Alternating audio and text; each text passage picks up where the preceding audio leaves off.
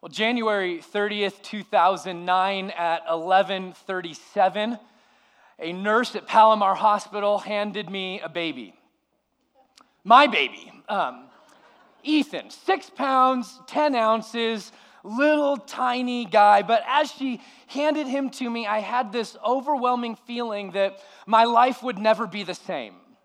I'd fallen in love in a way that I, never knew that I really could. And, and, and also, um, I, I sensed that although he weighed six pounds, 10 ounces, he actually weighed a little bit more than that on my heart and my life. Well, we um, put him in the car seat a few days later after those few glorious days where the nurses changed his diapers and made sure that we didn't kill him. It was wonderful, really. We got in the car, strapped him in the car seat, put him in the car, started driving home. And if you have kids, you probably remember that drive home. The drive home of where you are going 10 miles an hour in a 35 zone, and you're wondering why everybody else is in such a hurry. I mean, anybody with me? So I'm driving along. I'm, I'm, I am just going my speed, and my speed was slow. And people are honking at me. They're waving at me with only one finger in the air, and it's not this finger. We're, we're in church, people. And then we walked into the, we walked through the threshold of the door. I helped Kelly get into the house, and then uh, I had Ethan under my arm, and we walked through the threshold of the door, closed the door behind us, and the silence was almost deafening. And it was as though sirens should have been going off somewhere in the universe to alert people that we had absolutely no clue what we were doing. And I had this feeling like, so is this a joke? Like nobody's gonna come through the door and go, okay, we were just kidding. We know you don't have a clue, right? We know you have no clue. And I can remember holding this little kid, and like I said, he weighed six pounds, 10 ounces, but he might as well have weighed a thousand pounds. Because the weight I felt in that moment was just, it redefined the way that I looked at life. And see, here's the truth of the matter, friends, is we, we all we all carry weight. Some of it's really good and beautiful, and some of it's really dark and difficult. But every single one of us, we walk in these doors today and we walk in carrying a weight. And some of us, we carry the weight of a, a, painful past, and we look back at it and we go, man, I, I just don't know how I could ever climb out from under the weight of my past. And, and it just, it sits on our shoulders, doesn't it? And we replay those things over and over in our mind to think, man, if I could, if I could just go back and redo that. Some of us, we carry the pain literally in our body into this place. that our body's breaking down, doctors don't know what's going on, or they know what's going on, they just can't do anything about it. Or maybe you just woke up in the morning and you have one more ache in a place you didn't usually have an ache, and it's just that ever present reminder that you're getting older. Amen? Amen. Or maybe it's you turn on the news, right? And you don't have to look that far to see, man, just insanity in our world. I mean, just this week in Brussels, where terrorists attack and somebody straps a bomb to their chest, walks into an airport terminal, and, and you don't have to go that far, do you? To have a little bit of weight. In a room this size, there's people that you're walking in here, you had a fight in the car on the way here, and you're sitting next to somebody and you're all smiles, but deep down inside, you're carrying the weight. Right? And all of us, see, see, there's things that you carry, there's things that I carry, all of us. And, and here's the deal, friends. Will you look up at me for just a moment? The weight that we carry determines the way that we walk. It does. The more weight we have on our shoulders, the more it feels imposing and it feels like, are we ever going to get out from under this? And see, this isn't just a condition for some people, this is a condition for all people.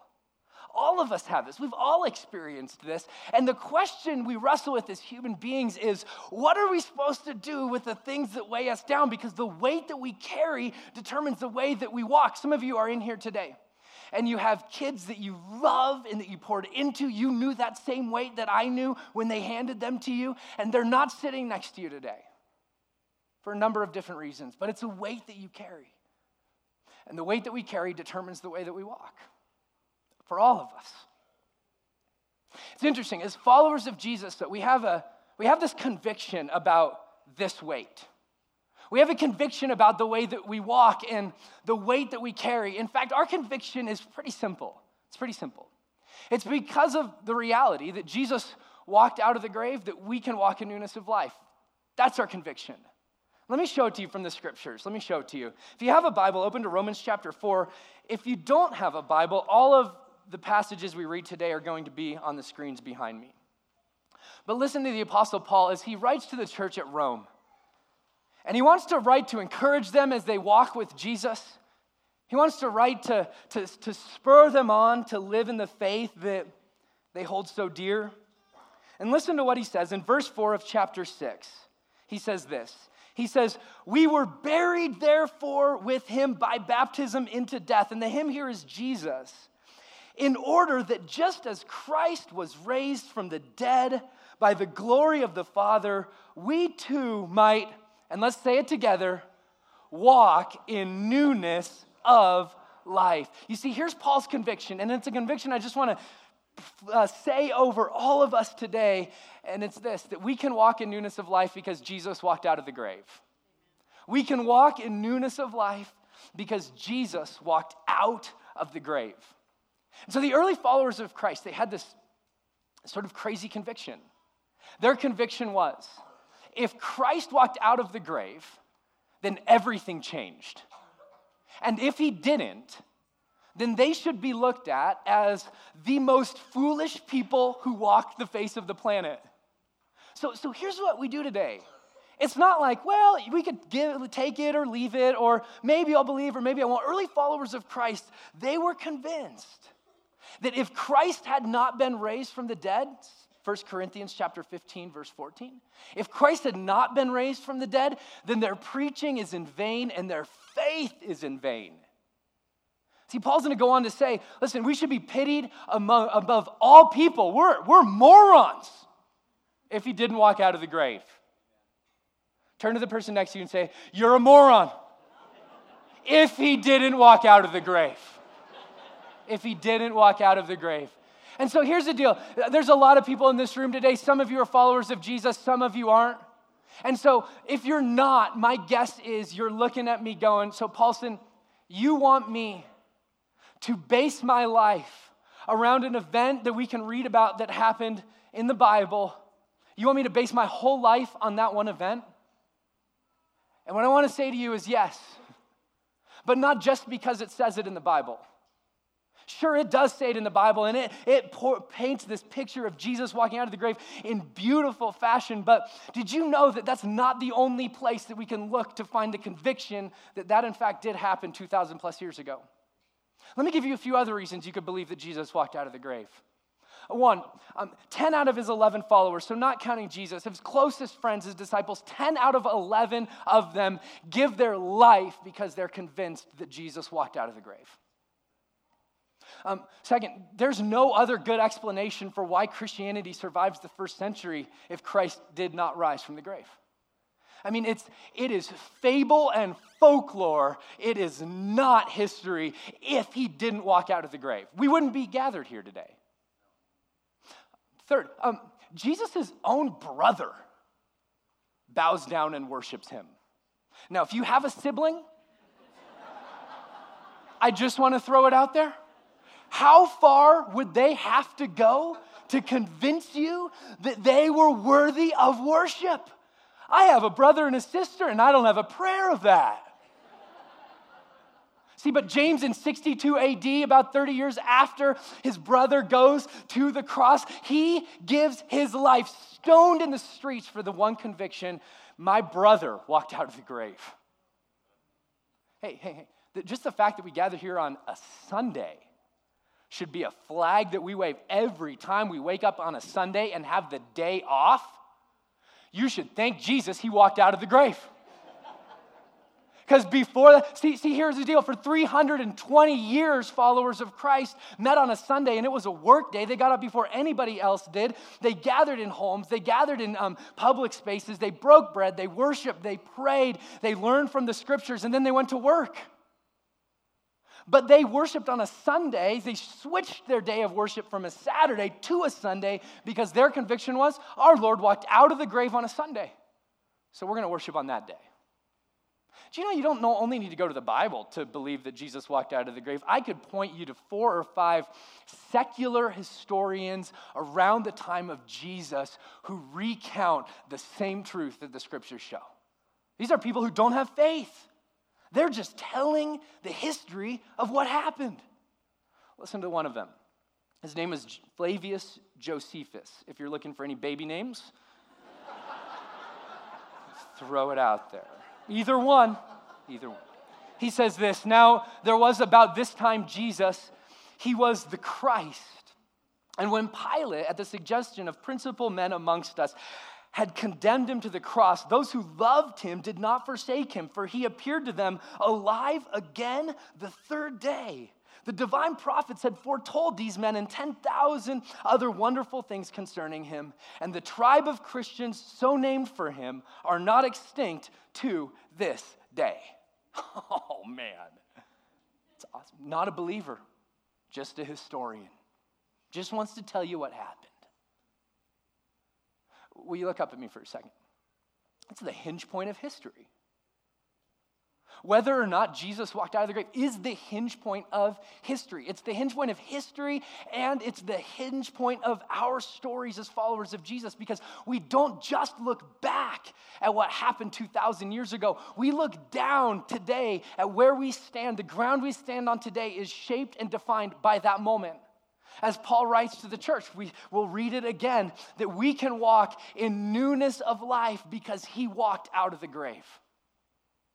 Well, you may be asking, well, Paulson, how does that really happen and what does that really look like? I'm so glad you asked that. You're, you're dialed in. That's what I like about you. You're dialed in. Let, let me show you two things. One is we need to follow, if we're going to walk in this newness of life, we need to follow the pattern of Jesus and we need to follow and embrace the power of Jesus. Romans chapter 6, verse 4 says, We were therefore buried with him, with Jesus, into, say it with me, church, death, into death. And so new life starts here. It starts with admitting, hey, there's some things going on in our life that are difficult, that are hard. As followers of Jesus, we don't try to escape reality. That's not the goal here at all. In fact, we want to step into it all the more with the conviction that Jesus is good. That Jesus is good. And so here's how we start. The start of the Christian life is God, I surrender to you.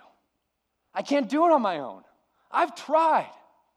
And I cannot earn my way to you. I cannot get to you. I cannot do enough good to get to you. God, I, I surrender. It's the invitation that Jesus gives to those who would follow him. Some of you might be here just checking Christianity out. Listen to what Jesus would invite you to. He said, in calling the crowd to him with his disciples, he said to them, If anyone would come after me, let him deny himself, take up his cross, and follow me. That sounds like sort of death language, doesn't it? For whoever would save his life would lose it, but whoever loses his life for my sake and the gospel's will what? Will save it. Goes, hey, the beginning of life is the surrender of ourselves. I, um, I love going out to sushi. It's one of my favorite things. And um, I love going out to all you can eat sushi. Praise be to God. But here's the deal whenever I go out to all you can eat sushi, I, I always have in mind how much I'm paying for the meal. Um, and I count in my wife going with me. And so I have a total in my mind. And then I know how much I would have paid for the meal if I hadn't done all you can eat. Has anybody done this? So, I, whenever I order, I'm keeping track of how much, if I'm gonna get the good end of the deal, right? And so I have a goal when I enter in. No, I have a commitment when I enter in that I will get the better end of that deal.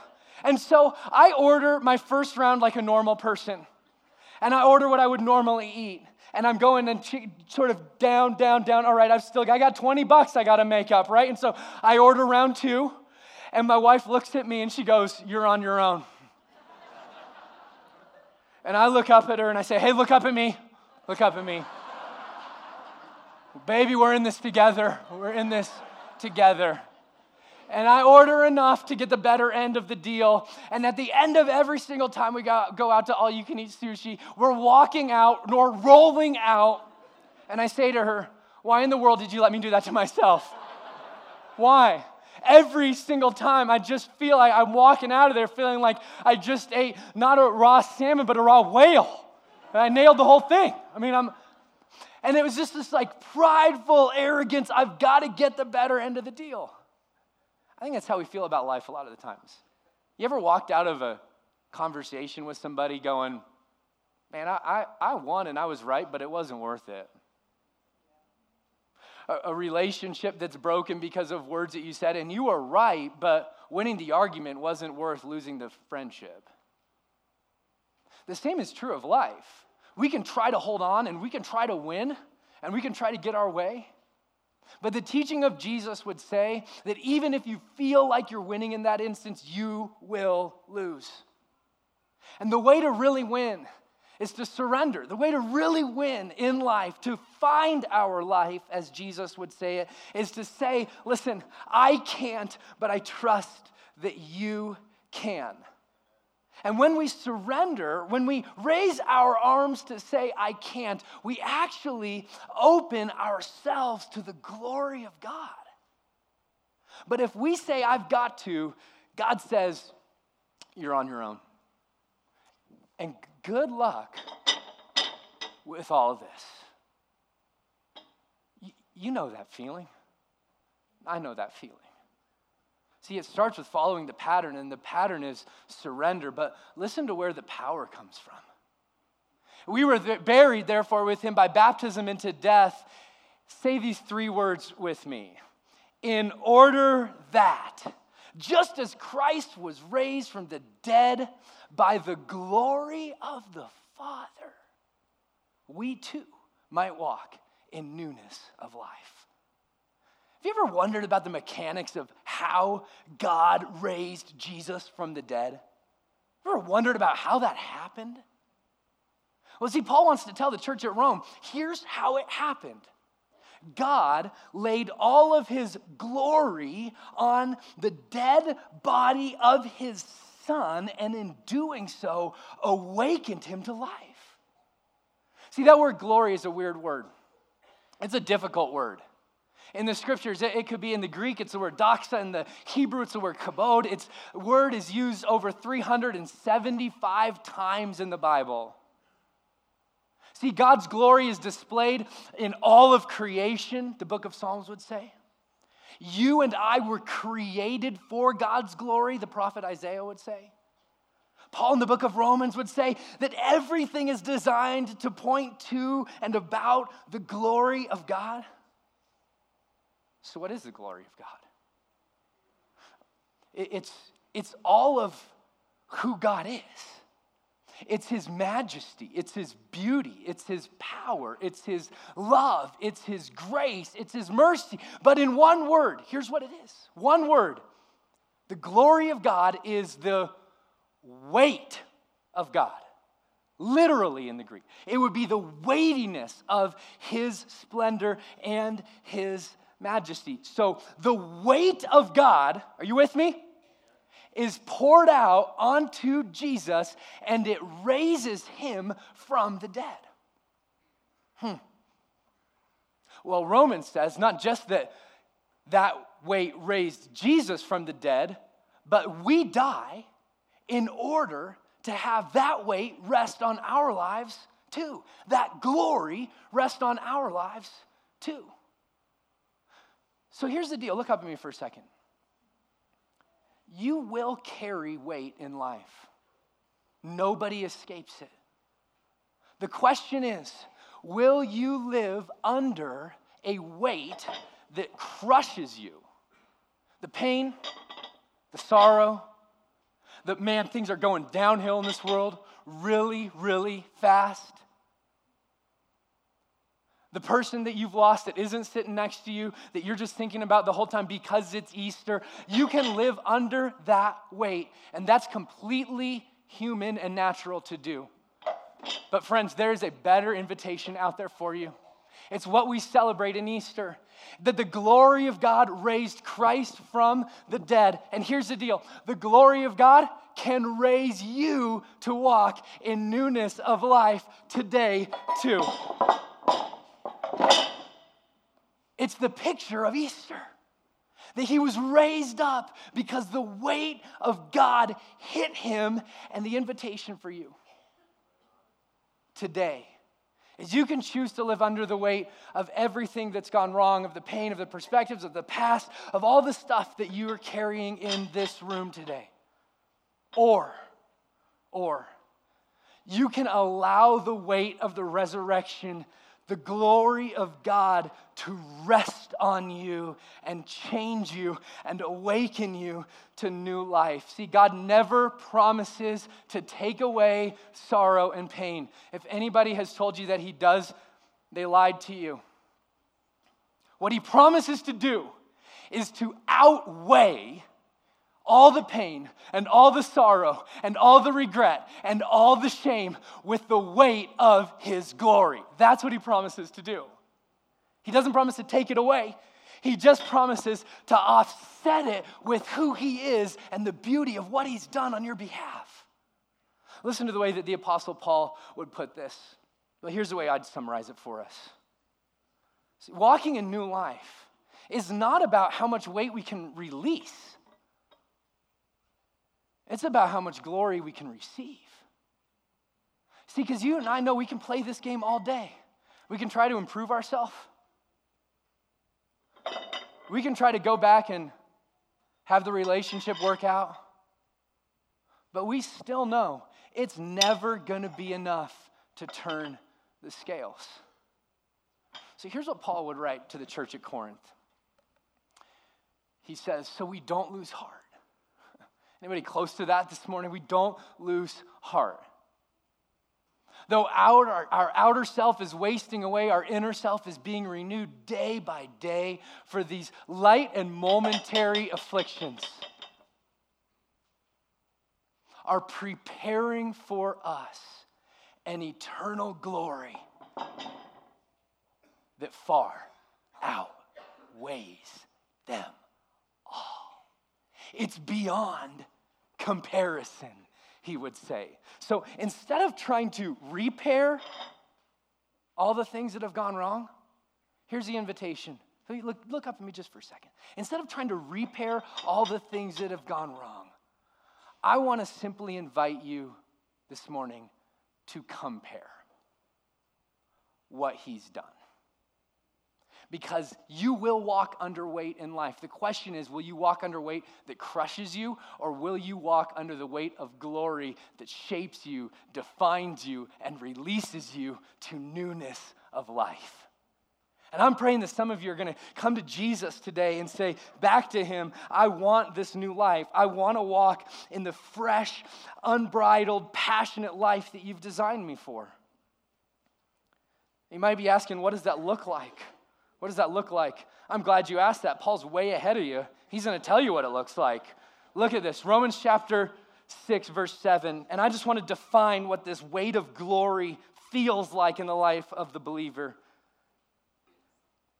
Verse 7 of chapter 6 For one who has died has been set free from what?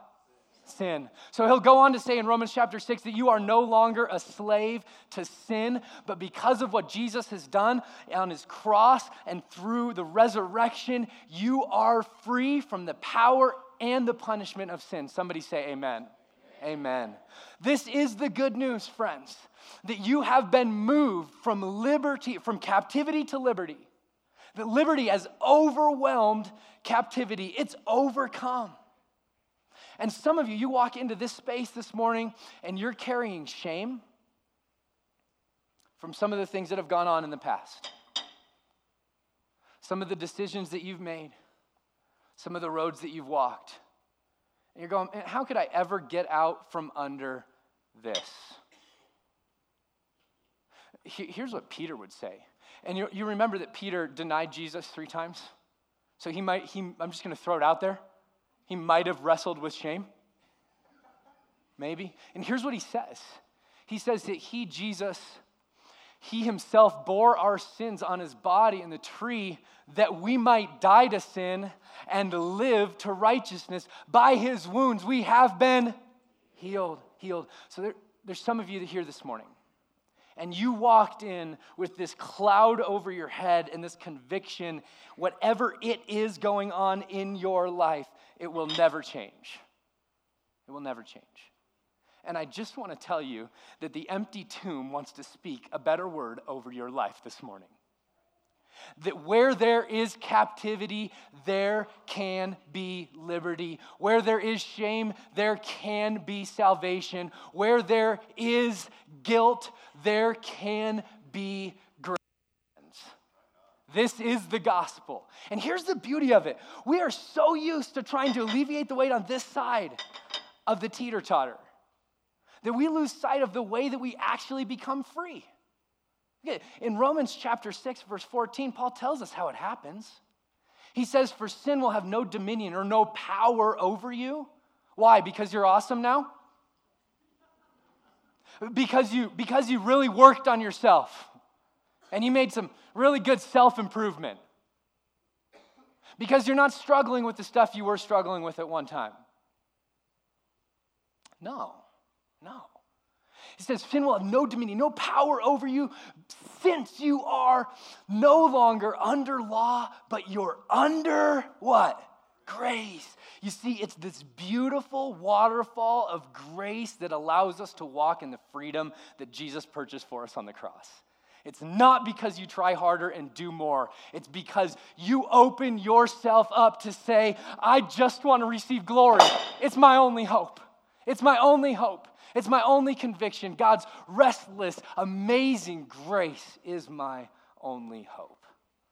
If you're holding out for something better, may I invite you to reconsider this morning. His grace is our only hope. Here's how Paul continues. I love the way, I'm just going to read. Here's how Brennan Manning puts it. He's not Paul, but man, this is good. It says, My deepest awareness of myself is that I'm deeply loved by Jesus and I have done nothing to earn it or deserve it. Oh, man. Paul continues, verse 5. He says, For we have been united with him in a death like his, and we shall certainly be united with him in a resurrection like his. So listen to what Paul's really saying. He's saying the victory that we have is not because we make amends over here, it's because of who we're united to, that we are in Christ. And so, friends, this is the gospel. It's not that you become more useful and it's not that you become more lovable. It's that He takes you and all of your guilt and all of your shame and all of your dirt and all of your messiness, and He brings you to Jesus. Do you know that this term in Christ was used 164 times by Paul alone in the New Testament letters? In Christ or in the Lord or in Jesus, 164 times. By contrast, the word Christian is only used three times. So, early followers of Christ, they had this conviction that they were in Him, that they were involved, that what, the blessing that He earned, they stood in. The grace that he purchased was theirs alone. The holiness that Christ earned was given to them because they were united with him. They were one with him. And see, we live in a culture where our value is based on what we can produce. Even in, even in good marriages, in good churches, in good homes, in neighborhoods, in job places, our value is typically based on what we can do But for early followers of Christ, they said, no, no, no, no, no, no. Our value and who we are at the deepest soul level of who we are is based on the reality that we are in Him and that He conquered death and conquered the grave. So here's the deal, here's the deal, here's the deal. If that's true, Jesus cannot be a nice amendment to your life. That's the that's for you, that's that might be the bad news for you this morning. If it's true that by faith we're united to Christ, He can't just be a nice footnote. He can't be a hood ornament on the front of your car or a bumper sticker on the back. Oh, please, Jesus, no, right? He has to be your whole life. And how silly is it, friends, that we want to make the creator of the vast universe a part of our story rather than submitting to His. See, if we're in Christ, if we are united with Him, we give up the ability to say back to God, Hey, God, do you want to be a part of my life? And He's like, Oh, that's cute. That's, that's, that's wonderful. See, I was wondering if you wanted to be a part of my story. That's way better, friends. Here's what the Bible would say about those who are in Christ the, the far off have been brought near because they're in Christ. That those who walked in this door this morning going, There's no way God could ever love me because I've done this, this, this, and this, and I've got so much baggage and I've got so much weight, and there's no way a holy, precious God could ever love me. I would say you were right if Jesus didn't exist. But He does. And by his blood, you have been brought near if you are in him. If you are in him, you are a new creation. Somebody say amen. You are a new creation.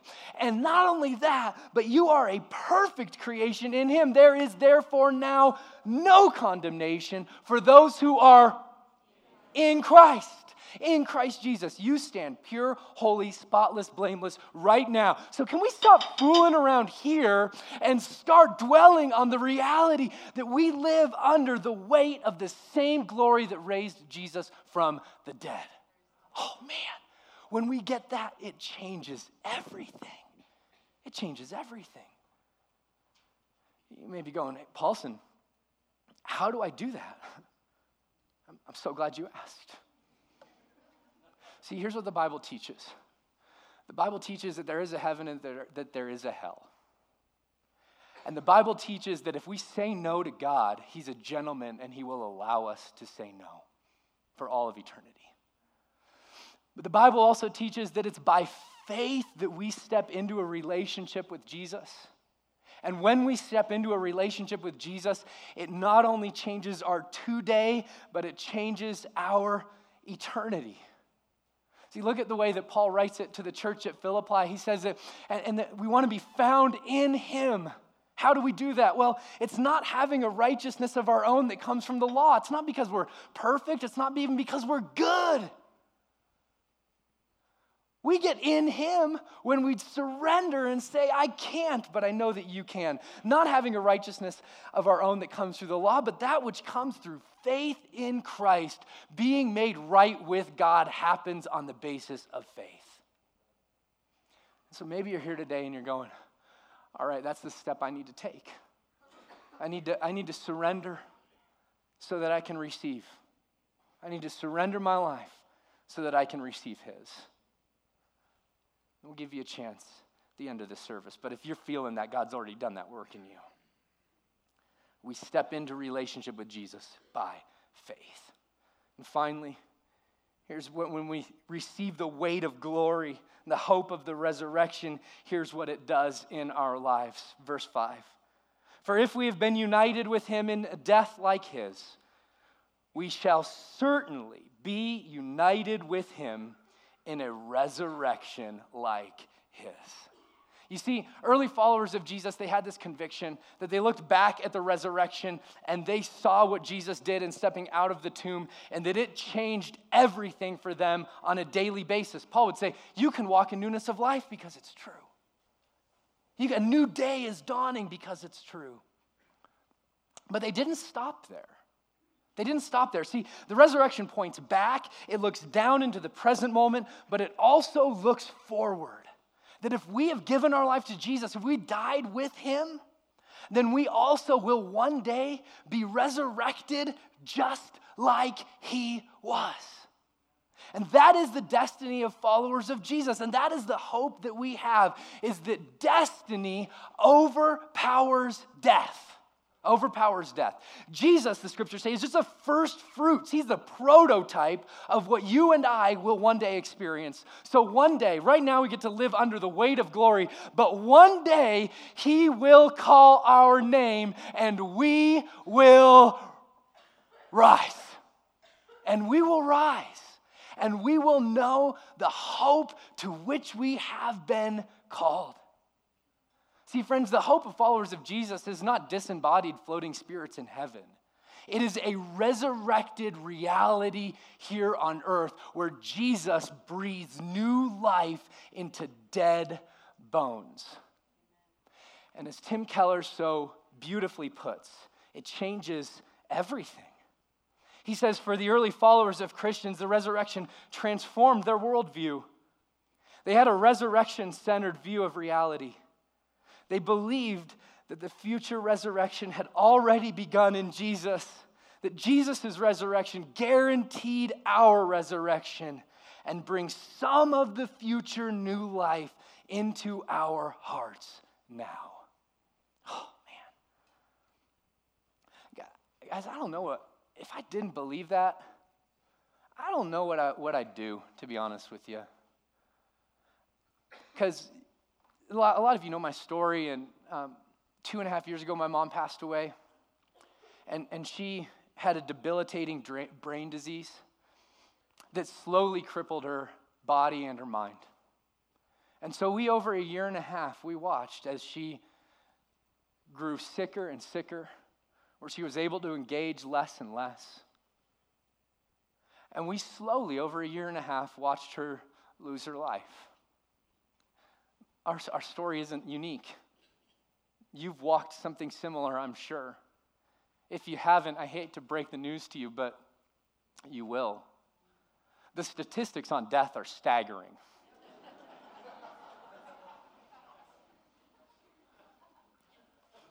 but I watched as she slowly went from being able to speak to unable to speak. I watched as she went from being able to care for herself to unable to care for herself. I, I, watched as she went from being able to walk to unable to walk, and my heart was just torn out.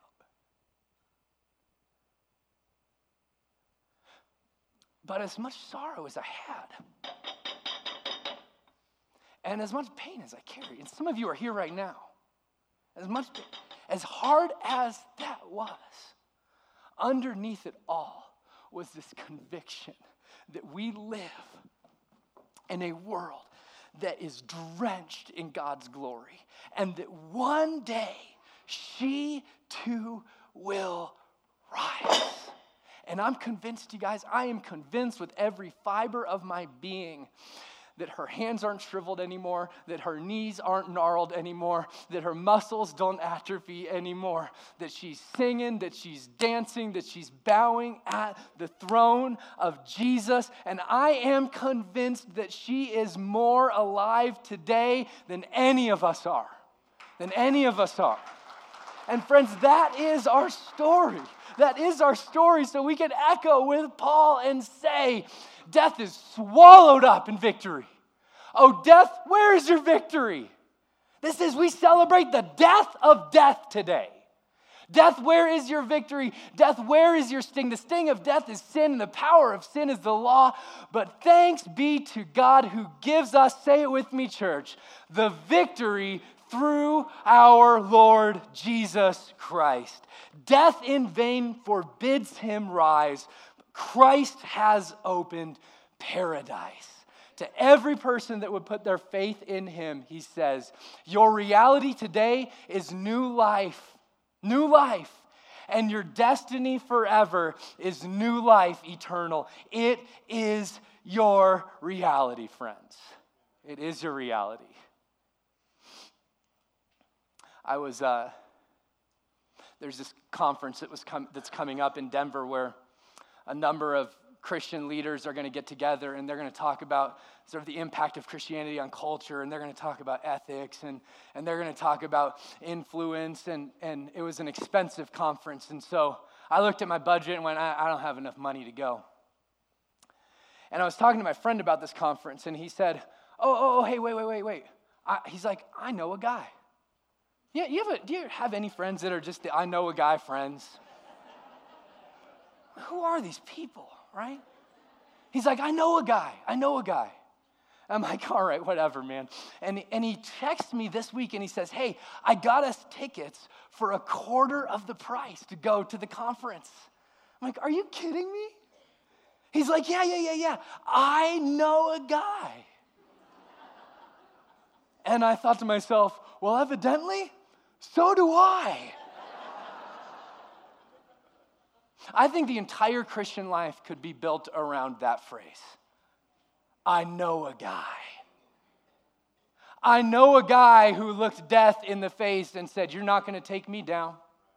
I know a guy who looked at sin and said, I will conquer you with my own blood. I know a guy who looked evil in the face and who spoke good over it. I know a guy who looked hate in the face and he conquered it with love. I know a guy who was dead in the grave and three days later walked out with a check that said, paid in full. Your life is purchased. My life is purchased. We can walk new because of him. Friends, I know a guy and his name is Jesus.